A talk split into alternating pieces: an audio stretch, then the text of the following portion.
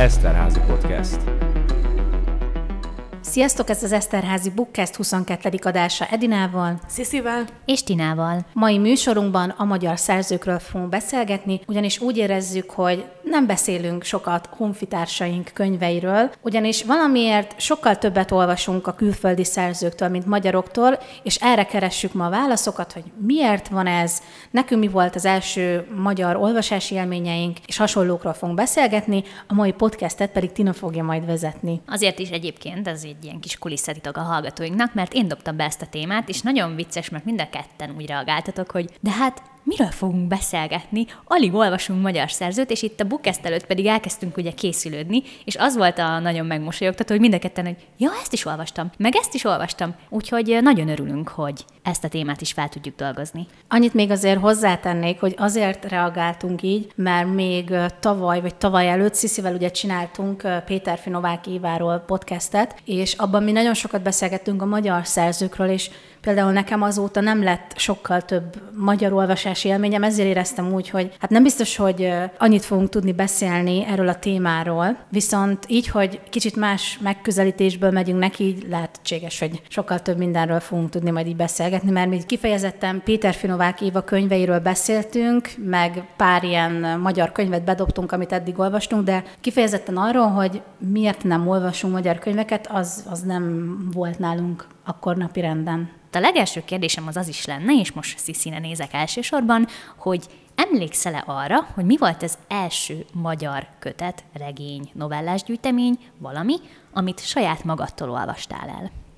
Na jó, mielőtt még bedoblálnak a mély vízbe, előtt beszéljünk arról, hogy nyilvánvalóan, amikor kisgyerekek vagyunk, akkor az óvónénieink és a szüleink által nagyon sok mesét hallgatunk meg.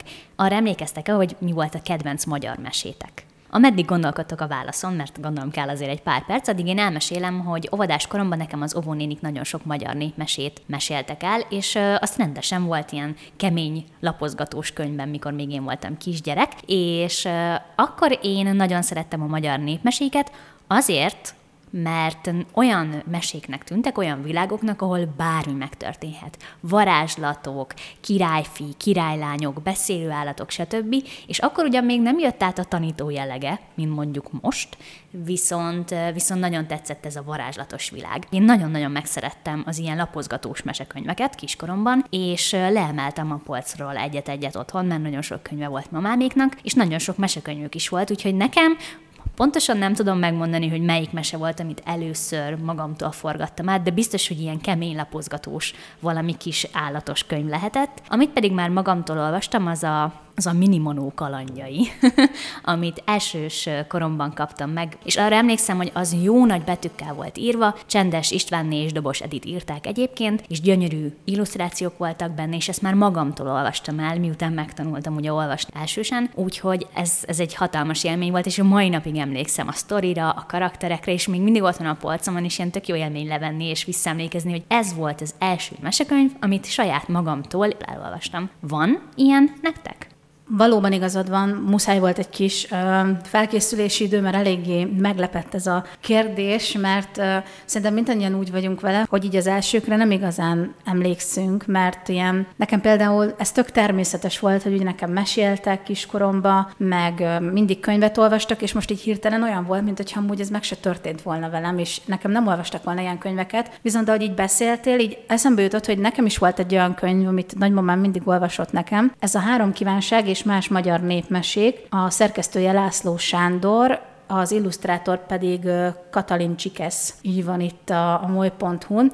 Ezt 1996-ban adták ki ezt a könyvet, kettő évvel azelőtt, mielőtt megszülettem, és igazából most jutott tényleg így eszembe, hogy volt ez a könyv, és nekem ebből tök sokat olvastak. És volt még egy másik, ami ilyen hatalmas könyv volt, ilyen nagyon vastag könyv volt. Abban is emlékszem, hogy voltak illusztrált ilyen színes képek, és az akkor még tök ilyen nagy dolog volt, hogy ú, van egy ilyen színes képes könyvem. Tényleg nagyon vastag volt, nagyon sok mese volt benne, viszont hát azt annyit olvastuk még régen, hogy annak eltűnt a borítója. Arra emlékszem, piros volt, viszont nem tudom, mi volt a címe. Otthon még megvan, csak borító nélkül. Szóval nem nagyon tudtam utána nézni, hogy nem voltam otthon most két hétig. Nekem igazából ezek voltak a, az első ilyen mesekönyv élményeim, amik, amik magyarok. Biztos volt még olyan, amit, amit olvastam, csak azok így nem maradtak meg annyira, mint ez a kettő, mert például ebből a népmesés könyvből még negyedikben volt ilyen mesemondó verseny, és ott mindig meg kellett tanulni egy mesét, és akkor elmondani, és akkor én ebből a könyvből tanultam meg a mesét. De például mama mindig azt csinálta, hogy annyit olvasott fel ezekből a mesétből, hogy néha már így megmásította a szöveget, és akkor mindig tudjátok, így rászóltam, hogy hát a mama, ez nem is így van a könyvben.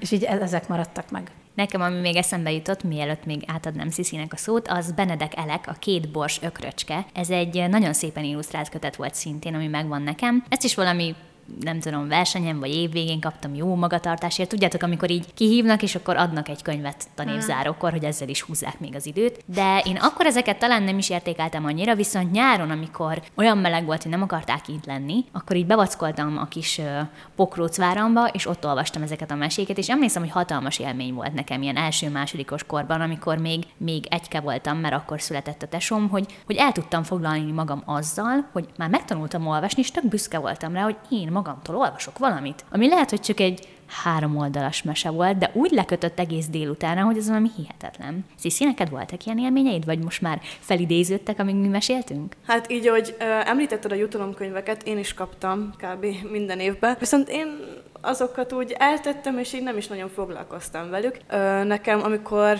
öcsémnek kellett elsős korába olvasnia, Fozekas Annától az öreg néne őzikéjét, engem az érdekelt, és én azt olvastam először, és még jó, hogy így mondtátok így a könyveket, mert amúgy nem jutott volna eszembe magamtól, így hirtelen, mert engem is kicsit lesokkolt az első kérdésed.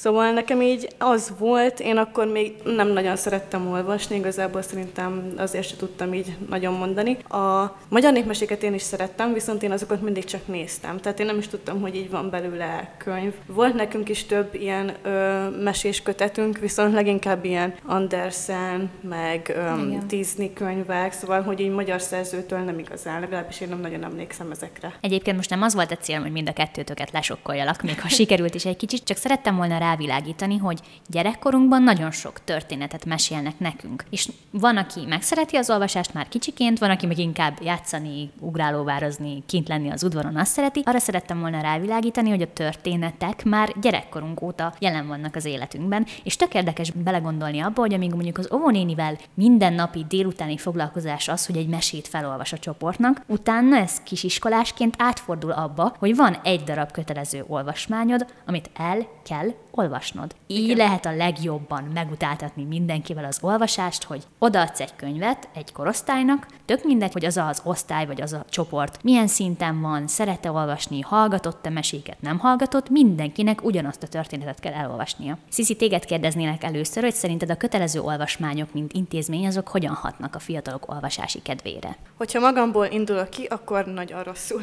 Mert én bevallom őszintén, ilyen téren nagyon rossz gyerek voltam, nem olvastam el az a kötelező olvasmányokat. Én általános iskolába első három évben más iskolába jártam, és negyedik osztályos koromban mentem át református iskolába, és nekünk az államiba nem voltak alsós korunkban egyáltalán kötelező olvasmány, viszont hogy átkerültem a reformátusba, akkor szembesültem azzal, hogy ott már elsős kisiskolásként is van kötelező olvasmány, és nekünk negyedik osztályban volt, mint nekem első kötelezőm, a Tüskevár. Én megpróbálkoztam vele, esküszöm, kezem a szívemen, századik oldalig jutottam, nem bírtam tovább, és én akkor megfogadtam, hogy hát ez nekem nem fog menni valószínűleg. És mivel nekem van egy nővérem, neki kellett mindig ilyen olvasónaplókat csinálnia, és én ezzel csaltam. Én az, azt kaptam meg, én azt olvastam el, a pál utcai fiúkból is, és én abból, abból írtam utána a dolgozatokat, meg ilyenek, meg amiket így hallásból hallottam a többiektől, hogy mi történt egyébként ezekbe a könyvekbe. Viszont a Légium, mint haláligot azt elolvastam. Arra büszke is voltam magamra, bár a végén már szenvedtem vele, de csak 200 oldal volt. Szóval én ezért is nem szerettem nagyon olvasni ilyen 14-15 éves koromig, mert nekem ez egy rossz élmény volt. Az olvasás rossz élmény volt emiatt, hogy olyan könyvet kellett olvasnom, amit még nem tudtam felfogni se. Tehát tíz évesen egy tüskevár. Én nem voltam szerintem még így agyilag azon a szinten, hogy nem tudom, hogy hogyan fejezzem ki magamat, hogy, hogy én ezt élvezni tudjam. Uh-huh. És ezért nekem az volt a berögződés, hogy, hogy az olvasás az, az nem jó. És nem tudom élvezni. És ez egy nagyon fontos gondolat, amit említesz, mert hogy nem vagy egyedül ezzel a gondolattal. Nekem az osztálytársaimnak a 80%-a ugyanezt a műveletet vitte végig. Kötelezők röviden, nagy testvér átvett olvasónaplói, megnézzük mindent, csak ne kelljen elolvasni a könyvet. Úgyhogy egyáltalán nem vagy egyedül ezzel az élményeddel, sőt, még nálam is becsúszott, pedig én szerettem olvasni az egri csillagokat, nem ment. Ne, tehát így megláttam. Én próbáltam. Nem, egyszerűen nem ment. Elolvastam, emlékszem az első 30 oldalt nagyjából, és aztán inkább megnéztem a filmet én Igen, is. nekem is ez. Szóval, hogy, hogy ez egy nagyon fontos gondolat, amit megemlítettél, hogy rengeteg gyerekben az rakódott le miatt, hogy az olvasás rossz élmény. Kötelező, egy olyan dolog, amit meg kell csinálni, de nem akarjuk megcsinálni. Edina, neked is ilyen volt a megélésed, vagy te másképp élted ezt meg? Hát én egy kicsit kilógok a sorból, ugyanis én tipikusan az a gyerek voltam, aki a sarokba már csak azért is elolvasta ezeket a kötelezőket.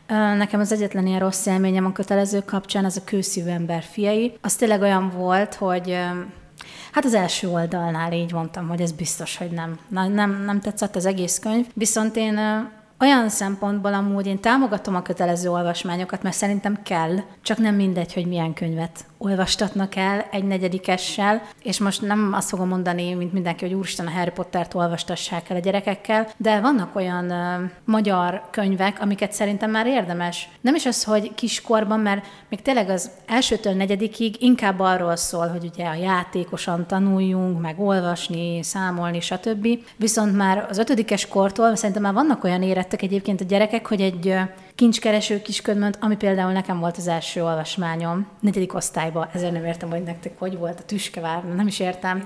Amikor a tüskevárt még szerintem, vagy tüskevárat még nem is tudja felfogni az ember, nem hogy fiatalon, kicsiként, hanem még idős korosztályban sem, felnőttként. Én amúgy támogatom a kötelező olvasmányok intézményét, annyi, hogy nem mindegy, hogy milyen könyvet olvastatunk el a gyerekekkel, mert én például voltam magyar faktos gimiben, és ott találkoztam azzal, hogy, hogy én például nem tudok időre elolvasni könyveket. Ez mai napig a bukkesztes könyveknél is olyan, Akartam hogy... is mondani, hogy ugyan nem is ez alapján működik a bukkeszt. Igen, szóval, hogy egyszerűen nem megy, és nagyon sokszor próbáltam, de amikor valamit azt mondanak nekem, hogy ezt el kell olvasni eddigre, nem fogom tudni. Pedig amúgy még tetszik is a könyv, de néha így, így tényleg így leblokkol az agyam, és nem csúszik támogatom tényleg a kötelező olvasmányokat, csak tudni kell, hogy mit kell adni egy negyedikes gyereknek. Például a, a kincskereső kisködben azt szerintem egy negyedikes korosztályban az már tökéletes. Én például uh, több kötelezőt is elolvastam, viszont nem akkor, amikor kellett volna. Például nekem az egyik, uh, talán az egyik legjobb kötelező élményem az Kertész Imrétől a sorstalanság, ami egy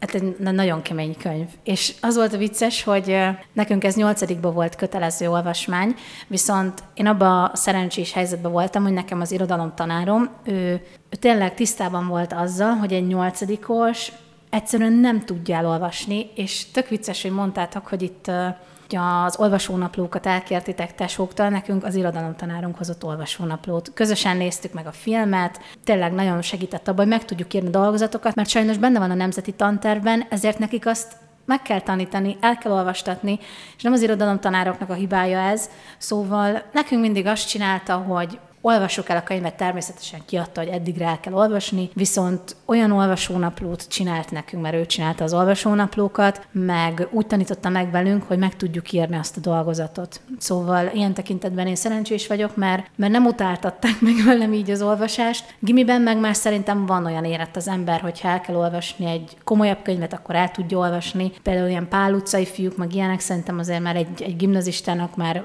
igazán lecsúszhatna.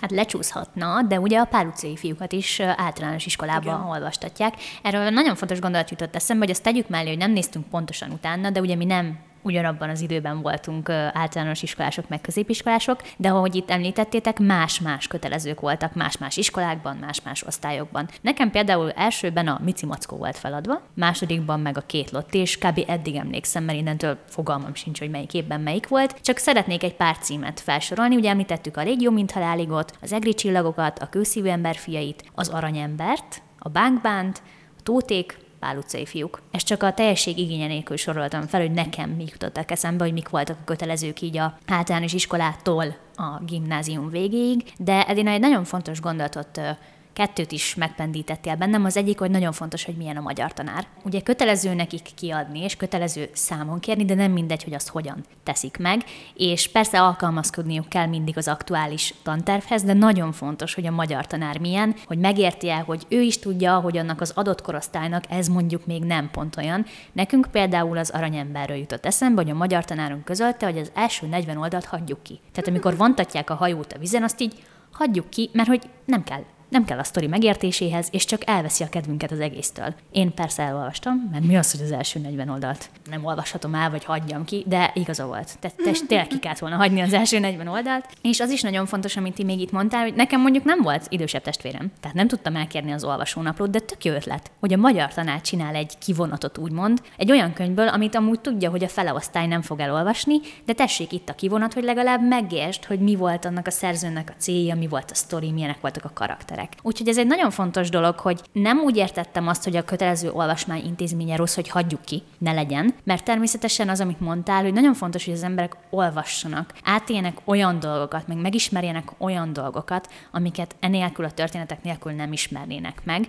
Viszont Nekem ezzel kapcsolatban az a gondolatom, hogy meg kellene újítani. És most én sem a Harry Potterre gondolok, hanem arra, hogy a 21. században ne egy pál utcai fiúk legyen az alsós, mit tudom én, harmadik osztályos olvasmány, hanem legyen valami kortás történet, amivel tudnak kapcsolódni, ami valami olyasmiről szól, olyan környezetben játszódik, amit ők is ismernek. Mert ők nem fogják azt érteni, hogy miért volt akkora nagy dolog, hogy piros betűvel írták a nevét a könyvbe nemecseknek, hanem azt fogják megérteni, hogy mit tudom én, a Facebook csoportban le lett tiltva. Most csak mondtam egy sarkalatos példát, de értitek, szóval, hogy át kéne tenni, és kortás történeteket kellene szerintem, ez csak az én személyes véleményem, adni a gyerekek kezébe, hogy megszeressék az olvasást, mert hogy tudjanak vele kapcsolódni a történetekkel, a karakterekkel. És akkor itt kanyarodnék vissza a podcast elején feltett kérdésemre, ugyanis átbeszéltük a gyerekkort, a meséket, átbeszéltük a kötelező olvasmányokat, de mikor jött el az a pont, az az első magyar kötet, regény,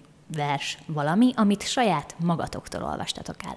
Hát én, hogy őszinte legyek, valamiért mindig úckodtam a magyar íróktól. Nem tudom, hogy miért, egyszerűen a külföldiek voltak megszokva. És amikor ö, csináltuk a podcastet Péter Finovákéva Egyasszony című kötetéből, szerintem nekem az volt az első, amit úgy tényleg úgymond magamtól ö, olvastam, mint magyar szerző. Viszont azóta egyre többet olvasok, és mondta, hogy Tina is említette a podcastnak az elején, hogy ahogy így leültem, és elkezdtem nézegetni a molyamat is, tök sokat össze tudtam szedni, akiket azóta ö, olvastam, mint magyar szerző.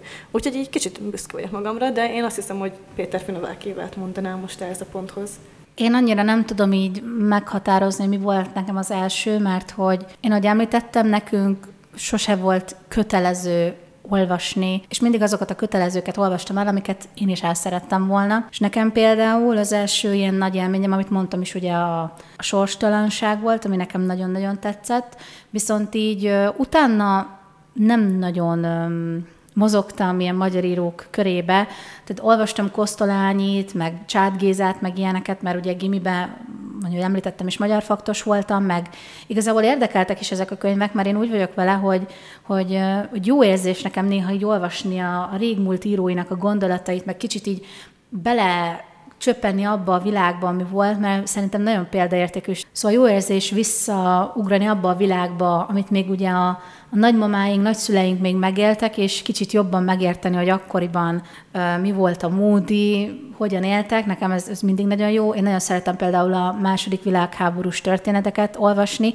Tényleg nem olvastam sokat, mert egy kicsit nehéz olvasmányok, szóval ebből nem tudom, évi kettőt, hogyha elolvasok. Viszont én szeretek ilyeneket olvasni, kortárs magyar írók közül, akiket én nagyon szeretek, Sziszi is említette, Péter Filovákévet, és még én Szentes Évát említeném meg, mert például nekem Szentes Éva pedig olyan szépen éltek című könyve, az olyan meghatározó volt, hogy olyan társadalom kritikát fogalmazott meg, az a nő, az az írónő, hogy valami hihetetlen. Illetve még egy, egy harmadik írót említenék meg, ő pedig Nyári Krisztián, aki ugye az irodalomtanárokhoz visszakapcsolódva, nekem gimiben is nagyon jó irodalomtanárom volt. Ő mindig, amikor új írót vettünk, akkor behozta Nyári Krisztián, így szerettek ők című könyvét. Össze van benne gyűjtve rengeteg klasszikus magyar író, és Nyári Krisztián összegyűjtötte a különböző forrásokból, hogy milyen szerelmi életük volt. Olyan dolgok vannak abba a könyvbe, hogy így rendesen így, mint hogyha egy ilyen pletyka órán lettem volna, egy Gossip Girl részt néztem volna néha,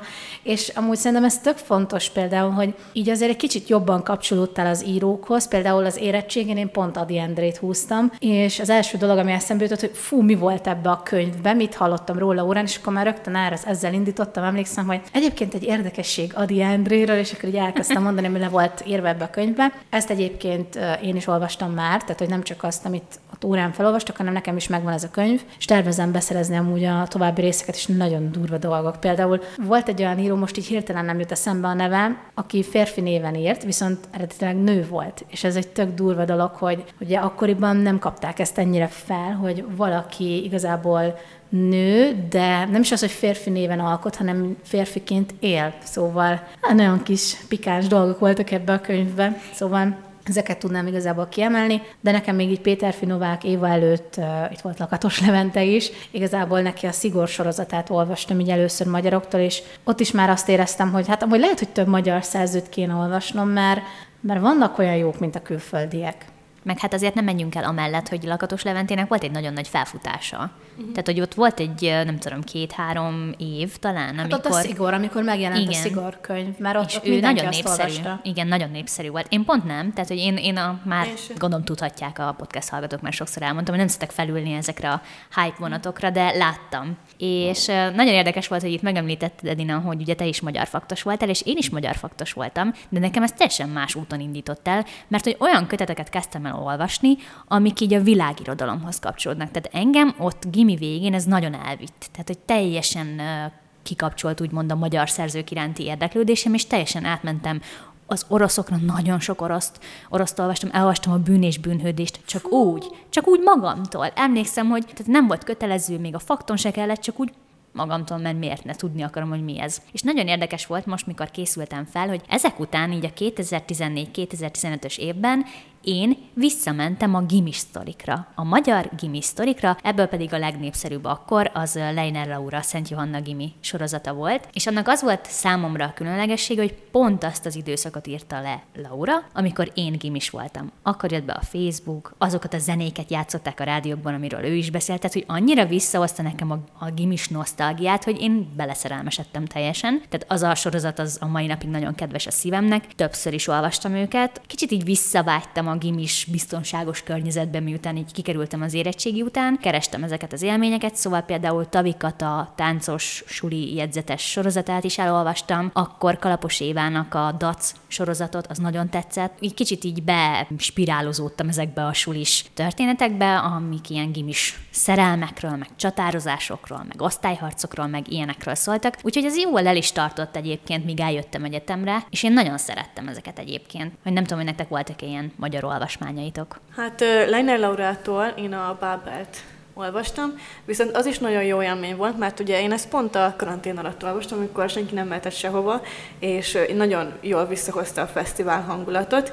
Én, mint ahogy te is említetted, én sem szeretem az ilyen nagyon hype könyveket, tehát pont ezért én nekem a Szent Johanna Gimi kimaradt és mellettem is volt, hogy osztálytársaim, mindenki ezt olvasta, környezetemben mindenki ezt olvasta, én még úgy voltam vele, hogy hagyjatok már engem békén, és nagyon nehezen vettem rá magamat arra, hogy én a Bábelt elolvassam, de mivel fesztiválról szólt, nem mentem fesztiválra, ezért úgy voltam, hogy hát jó van, lássuk, hogy mit tud, és, és nekem az volt ilyen hasonló élmény, hogy tényleg nagyon jól le voltak írva vagy mit zajlik egy fesztiválon, és akkor én azt át tudtam élni, mint ahogy te a gimis éveidet így Lionel Laura könyvei által. Nekem is a Bábel a kedvencem egyébként Laurától, és én is pont akkor kezdtem el olvasni a Szent Johanna Gimit, amikor már vége lett. Mm. Tehát amikor kikerült az összes könyv, lement kicsit, hát még mindig van amúgy hype de már nem akkora, mint amikor a megjelenései voltak, és utána kezdtem el olvasni, és látjátok, itt mondom azt, hogy nagyon tudtam kapcsolódni a karakterekkel. Olyanok voltak, mint én tizenévesen, olyanok történtek vele, mint velem tizenévesen, szóval például egy Leiner Raura sorozat szerintem tök jó lenne kötelező olvasmánynak, valamikor. Most nem tudom, hogy pontosan a gimi alatt, vagy inkább előtte, de szerintem inkább a gimiben, mert hogy akkor így lehet vele kapcsolódni. Természetesen nem mindenkinek, tehát azért vannak olyanok, például itt Edina, aki nem igazán szereti ezt a sztorit, de Edina, neked van-e valami ilyesmi, ami ilyen sulihoz kapcsolódó magyar sztori, vagy neked ez teljesen kimaradt? Hát én még itt ez a Szent Johanna gimi lehetne kötelező olvasmány, azért ahhoz hozzátenném, hogy ugye vannak a gimikbe fiúk is, és a fiúk annyira nem szeretik a Szent Johanna gimit, szóval nekik szerintem a bűn és bűnhődéssel lenne egy lapon ez a történet. Én annyira nem olvastam ilyen magyar gimis sztorikat. Én a Szent Johanna gimit nem tudtam végigolvasni, engem nagyon idegesített, nekem nagyon nem tetszett, és rá is nyomta így Leiner Laurára nekem a bélyeget, de én nem azt mondom, hogy nem jó, mert például a kis hugom ezzel szerette meg az olvasást, és szerintem tök sok lány, inkább lány kezd el emiatt olvasni magyar szerzőket, vagy akár a világirodalomból is bármit. Én, ahogy így összeszedtem az eddigi magyar olvasmányaimat, igazából azt vettem észre, hogy én ugye magyar könyvek közül vagy klasszikust olvasok, vagy kortárs szerzőket, mint ugye Péter Finováki, a Szentes Éva, meg a, a társaik. Én nagyon nem, nem szeretem, hogyha már gimis történeteket olvasok, akkor inkább a külföldiekre, uh-huh. és nem is a gimis sztorikat szeretem, inkább az egyetemistákról szóló szóló történeteket, ha már ilyen kis csiklitet szeretnék olvasni, vagy valami kis romantikusat, akkor inkább ugye az ilyen külföldi off-campus könyvek, az Easy, amiről már nagyon sokat beszéltünk egyébként a podcastben. Én valahogy nekem ez kimaradt, ez a, ez a gimis magyar könyveket olvassunk. Engem nagyon irritál például a Szent Johanna gimi, nem tudom, hogy miért, pedig amúgy, amúgy tényleg a Leiner Laura szerintem egy, egy nagyon jó fej, írónő, mert már találkoztam is vele egyszer, nem tudom, hogy hol, és akkor is nagyon jó arc volt, és, és én megértem, hogy miért szeretik. Nekem szerintem pont akkor olvastam ezt, amikor én annyira nem akartam már kapcsolódni a gimihez, mert nekem például nem volt annyira nagyon jó élmény a gimi, és én ezért jobban szeretem az egyetemistákról szóló könyveket. Gimibe is jobban szerettem már, mert valahogy én így menne akartam a gimiből. Pedig amúgy, hogy voltak barátaim, meg, meg nem azt mondom, hogy így, tudjátok, ilyen kívülálló voltam, mert nem, meg amúgy vannak jó emlékeim, de nekem az Elég nagyon jó. Igen, nekem jó érzés volt egyetemre jönni, és már amikor gimis voltam, már akkor is arról álmodoztam, hogy úristen, bárcsak csak egyetemista lennék már. Szóval, hogy hát igen, én annyira nem, nem szerettem az ilyen magyar gimis történeteket. Az tök érdekes, amit mondtál, hogy lehetnek külön fiúk, lányok, kötelező Igen. olvasmány. Amúgy ez nem lenne hülyeség, mert tényleg ezekben az időkben, tehát a tizenévet tíztől mit tudom én, 17 éves korig tökre nem ugyanaz érdekli. A lányokat mondjuk meg a fiúkat. Én még egy kicsit visszakanyarodnék arra, amit Adina mondott, hogy magyaroktól nem nagyon olvasott ilyen gimis történeteket, én se, de hogy itt rátérve egyetemista sztorikra, én itt meg szeretném említeni Kollár Bettit, aki ugye egy velünk egyidős magyar írónő, fiatal írónő, és neki van ugye a Vonzás törvénye című sorozat, aminek azt hiszem most jött ki a harmadik része, és az ugye egyetemistákról szól, és ráadásul külföldön játszódik. Én azt tökre szeretem, én ezt még Vatporon kezdtem el olvasni, és amúgy most kezdtem el a második részét, ami már majdnem egy éve megvan, de nem baj. Most jutottam el odáig, hogy el is kezdjem a második részét, úgyhogy én, én azt szerettem, mert én nagyon szeretem Bettinek a humorát meg ez tényleg engem kicsit a on campusra is emlékeztetett, mármint olyan szinten, ahogy így beszólgatnak egymásnak a, a szereplők. Nagyon érdekes egyébként mindig magyar szerzőktől olyan könyvet olvasni, ami külföldön mm. játszódik. Tök ilyen kicsit ilyen fura, hogy kicsit magyar módjára gondolkodnak, de egy Igen. külföldi környezetben, úgyhogy ez mindig ilyen kettős nekem. Nekem például a Kollár Bettivel pont ez volt a legnagyobb problémám, hogy amikor én, én úgy tudom, hogy ő ezt még akkor kezdte írni, amikor gimis volt. És hogy ez, ez tök olyan nekem, olyan érzés, mint amikor akkor én is gimis voltam, hogy így álmodoztam arról, hogy fú, mennyire jó lenne külföldön egyetemistának lenni, mert annyira jól mutatják meg ezt a filmekbe, és úgy álmodozom róla. Például én is elkezdtem olvasni a Koller Bettinek a vonzás törvénye Igen. című könyvet, az az első. Nekem például az se tetszett, de nem tudom, lehet, hogy pont akkor olvastam, mikor így nem, de én is egyébként Wattpadon olvastam, aztán Igen. elkértem Ciszitől, hogy hát a könyvben kicsit más élmény lesz, de mondom, nekem ez a kettősség volt. Ettől függetlenül tetszett, csak nem adott annyival többet, hogy magyar írónő írta. Ja. De amúgy nem volt rossz. Egyébként, ha már itt tartunk, akkor átérhetünk az egyetemista éveinkre, hiszen kikerültünk a gimiből, kidolgozott ki, egyből jött az egyetemre. Nekem például ott az a 2017-18-as években, még a Covid előtt, most már így számítjuk az időt, én akkor találtam rá Onsaira, ugye ő egy mhm. magyar szerző, és ő skifi történeteket ír, ilyen űrszkifi történeteket, és nagyon jó a humora, nagyon jók a karakterei, úgyhogy neki a Calderon, vagy Hulla jelölt kerestetik sorozatát olvastam el, két könyv, imádtam, úgyhogy gyorsan be is szereztem tőle a következő sorozatot, az a Scar sorozat, de azt még nem kezdtem el. Az egyetem elején egy kicsit ráfügtem a kortárs versekre, kortárs novellákra, és nagyon sok ilyet olvastam, és ebben például nagyon nagy szerepe volt itt az egyetemünkön, meg a Miskolci Egyetemnek a együttműködésében van a Kortárs Hangon című pályázat, ahova hallgatógathatnak le verseket, novellákat, és nekem 2015 óta megvan minden évben, és én azt mindig nagyon, nagyon élvezem elolvasni, mert tényleg olyan kortás gondolatok vannak benne, amikhez tök jól tudok kapcsolódni, meg olyan gondolatokat villantanak fel, ami bennem is ott van, de mondjuk nem gondolkodtam róla, csak a mű miatt. Úgyhogy én nagyon szeretem a, a kortárs verses köteteket, nem tudom, hogy ti szoktatok-e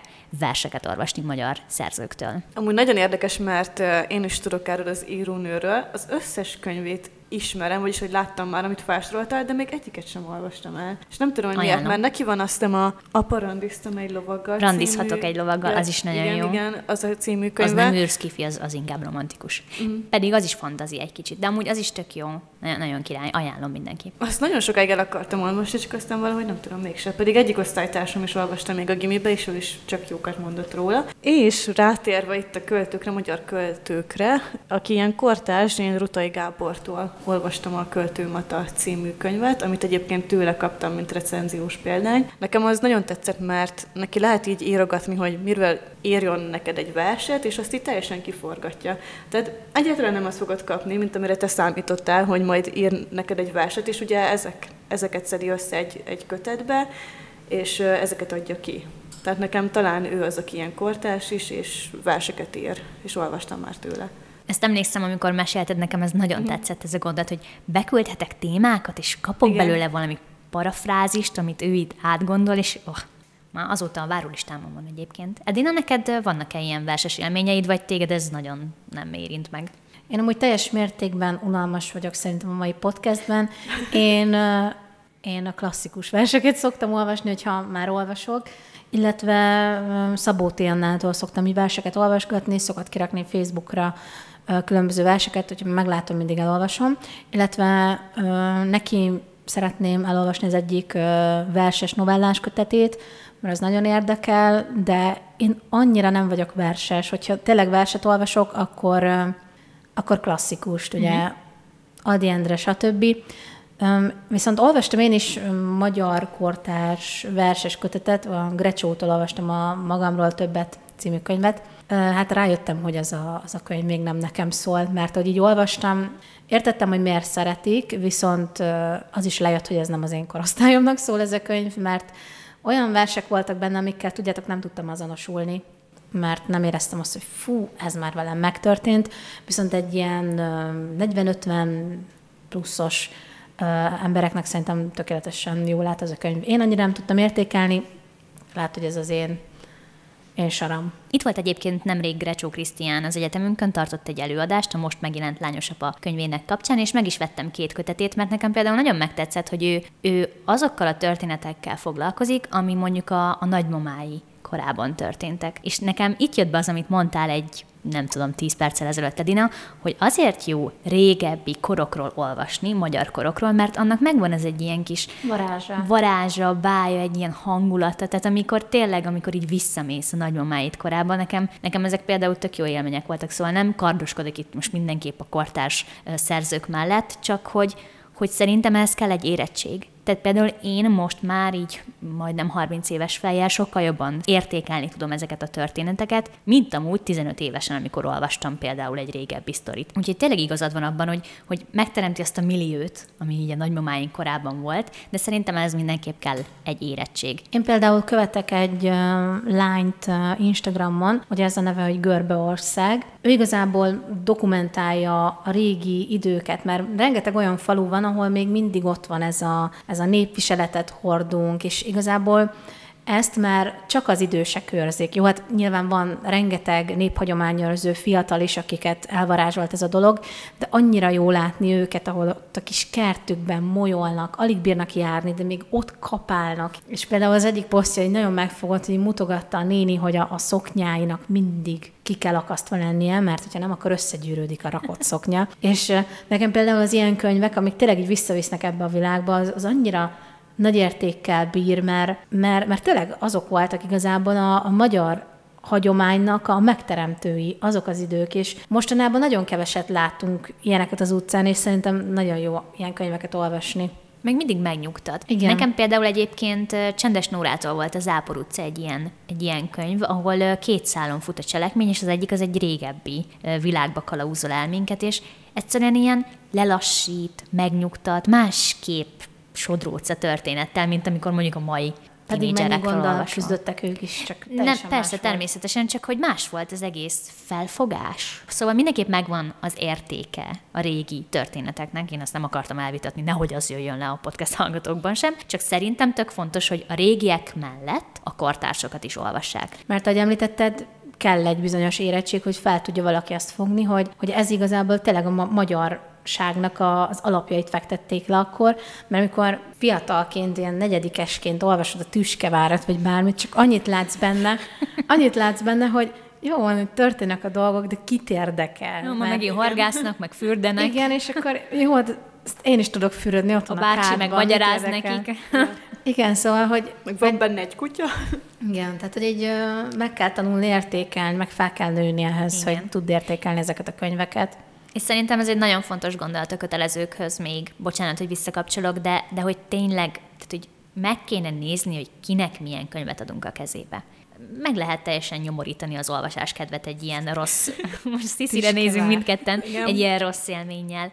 Nekem egyébként ö, 2020, Covid, uh-huh. jó kis kiadói raktárvásárok volt. Az az időszak, amikor össze-vissza olvastam mindent is, és most csak így a teljesség igénye nélkül megemlítem, hogy olvastam Krúdi Gyulát, Maros András, Rejtő Jenőt, és ami azóta az egyik kedvenc sorozatom lett, az pedig Böszörményi Gyulának a, a Lányrablás Budapesten, ugye az Ambrózi Báró esetei sorozat. Én azt végigpörgettem a Covid alatt. Vártam, hogy mikor fogod megemlíteni. Tehát, hogy az egy nagyon nagy találat volt, és az is ilyen, ugye, hogy visszamegyünk az 1900-as évek Budapestjére, és engem teljesen elvarázsolt. Tehát izgalmas, jók a karakterek, nyomozás van benne, rejtély, halál, ugye lányrablás, ja, minden, ami kell egy jó olvasmányhoz, és nekem azt tette még igazibbá, amit itt Edina is mondott, hogy ott vannak a konkrét dolgok. Tehát ha megemlít egy nevet Gyula bátyó, akkor a kis lábjegyzetben ott van, hogy az a név ki volt, hol lakott, mettől meddig élt, igazi személyiség volt, ezt tette, azt tette, stb. És így úgy érzed, mintha így ott lennél abban a korban. Úgyhogy ez a legutolsó, legmeghatározóbb magyar olvasási élményem, szóval ezt mindenkinek ajánlom. Sajnálatos módon Böszörményi Gyulát azóta elvesztettük, de kijött az utolsó kötete a sorozatnak, úgyhogy kvázi kaptunk egy lezárást, de hát ez csodálatos. Tehát ezt biztos újra fogom még olvasni, mert rengeteg információ van benne, és tényleg varázslatos az egész. Úgyhogy ez volt nekem 2020 nagyon kaotikus volt, de rengeteg ilyen magyar. Voltak benne kortárs, voltak benne régi szerzők, voltak benne novellák, versek, egy ilyen nagy regényfolyam, szóval, hogy nekem 2020 volt az, amikor így újra megjött a kedvem a magyar szerzőkhöz, és ez azóta sem múlt el.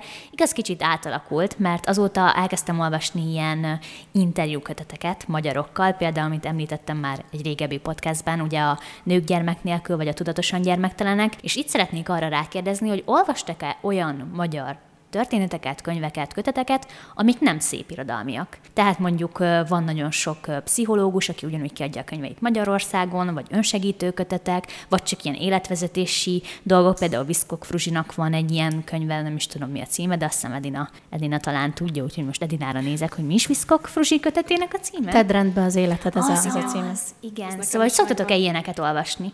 Hát én annyira nem. Nem, nem szoktam ilyeneket olvasni. Piszkok Fruzsinak olvastam a könyvét, de szerintem ez az egyetlen. Nekem nem kell vezetni az életemet. Neked nem kell rendbe Nem, tenni. Nekem nem kell, de... De egyébként uh, tudom, hogy nagyon sok ilyen könyv van, és szerintem itt Sziszinek át is adom a szót, mert ő azért szokott ilyeneket olvasni. Igen, én nagyon szeretek a saját agyammal és másoknak az agyával foglalkozni. Viszkok Fruzsinak a könyvét én is olvastam, bár az engem annyira nem fogott meg, mert az a baj, hogy én nem vagyok ilyen nagyon rendszerező típus. Meg amúgy Viszkok Fruzsi könyvéhez meg így beleszúrok egy gondolatot. Igazából nekem az volt ebben fura, hogy ugye Viszkok Fruzsinak van egy olyan példaképe, most nem fog eszembe jutni a hölgynek a neve, akit ő nagyon szeret, és a legtöbb dolgot egyébként tőle vette át. Aha. Szóval olyan, mint hogyha Viszkok Fruzsi átírt volna egy másik embernek a könyvét, Csak magyarra. magyarra, és pár dolgot hozzáadott volna, szóval csak ennyit akartam, hogy engem is azért nem tudott annyira megfogni, mert ugye még régen néztem a videóit, most már annyira nem, de ezeket már mind elmondta a videóiba, és nagyon új dolgot nem adott, tehát hogy az, hogy dob ki, ami nem kell. Hát most... Ja, én azt hittem, hogy ez teljesen az ő, az ő hát- konklúziói, gondolatai, mm, személyes élményei. Biztosan vannak benne olyanok, amiket, amit ő gondol, viszont én például nagyon látom az ő módszereibe azt a hölgyet, aki... Akitől ő vette igen. a példát, persze. Hát gondolom nagy hatással baj, volt rá. Nekem nővérem kölcsön kérte ezt a könyvet, neki tetszett, úgy voltam vele, hogy jó, legyen, de hogy engem annyira nem, nem tudott megfogni. Én kettő ilyen magyar könyvet szeretnék így megemlíteni, három szerzőtől, ugyanis egyet-ketten írtak, Herendi Kata és Szabó Eszter Judittól a 20 önismereti kérdés és válasz.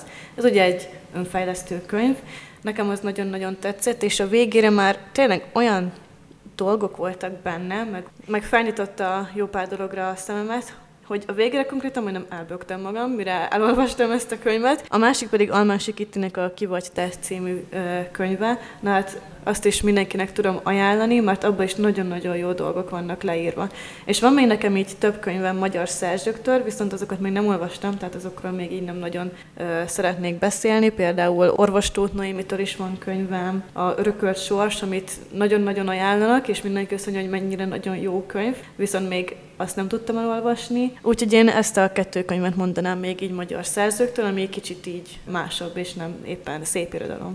Igen, mert szerettem volna, hogy mindenképp megemlítjük, hogy nem csak a szép irodalom, meg a szórakoztató irodalom tárháza nagyon széles itt Magyarországon, hanem tényleg vannak nagyon jó pszichológusaink, önsegítőkönyveink. Én például nagyon jókat hallottam Kittiről is, meg Noémiről is, illetve amit nagyon szeretnék majd megszerezni, az most került ki, azt most adták ki, az dr. Benkovics Júliának a, a lányokról szóló kötete, most nem tudom pontosan a címét, de az a lényeg, hogy a, a nőiességet, a lányok, a menstruáció témakörét, tehát hogy, hogy olyan dolgokat jár körbe, ami engem nagyon érdekel, meg nagyon foglalkoztat. És én azt vettem észre magamon, hogy ez inkább mostanában, tehát így a, a 20-as éveim végén jött el, hogy ilyen sztorik, meg ilyen könyvek is érdekelnek, nem csak a szórakoztató irodalom. Úgyhogy akit ezek érdekelnek, azok is nagyon-nagyon sok mindent találnak a magyar piacon. És ha már a magyar könyvpiacnál tartunk, akkor szeretném egy magyar szerző gondolataival lezárni ezt az epizódot, és nagyon köszönöm lányok, hogy ilyen sok értékes gondolatot bele tudtunk végül rakni, még hogyha az elején úgy is néztetek rám, hogy nem tudjuk, mi lesz ebből. Szerintem egy nagyon jó kis podcast lett. Ez a szerző pedig nem más, mint Robert Katalin, akinek volt a Facebook oldalán egy olyan poszt, hogy ő sosem értette azt a gondolatot, így a filmek kapcsán jutott eszébe, de a könyvekre is tökre ráillik, hogy ha egy rossz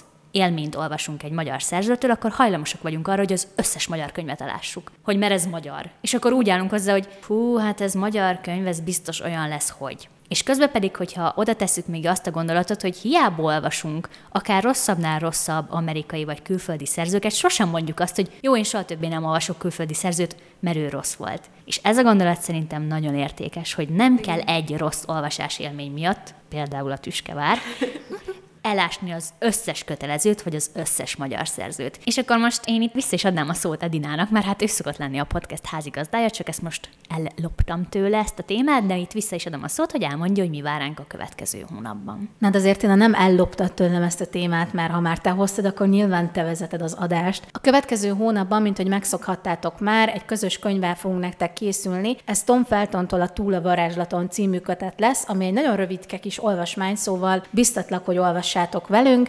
Lesz majd egyébként egy nyereményjátékunk is, szóval kövessétek be az Eszterházi Bookcastnek az Instagram oldalát és az Eszterházi Podcast Instagram oldalát is. Ott fog majd zajlani a nyereményjáték, és hát ennyi is lettünk volna mára. Sziasztok! Sziasztok! Eszterházi Podcast.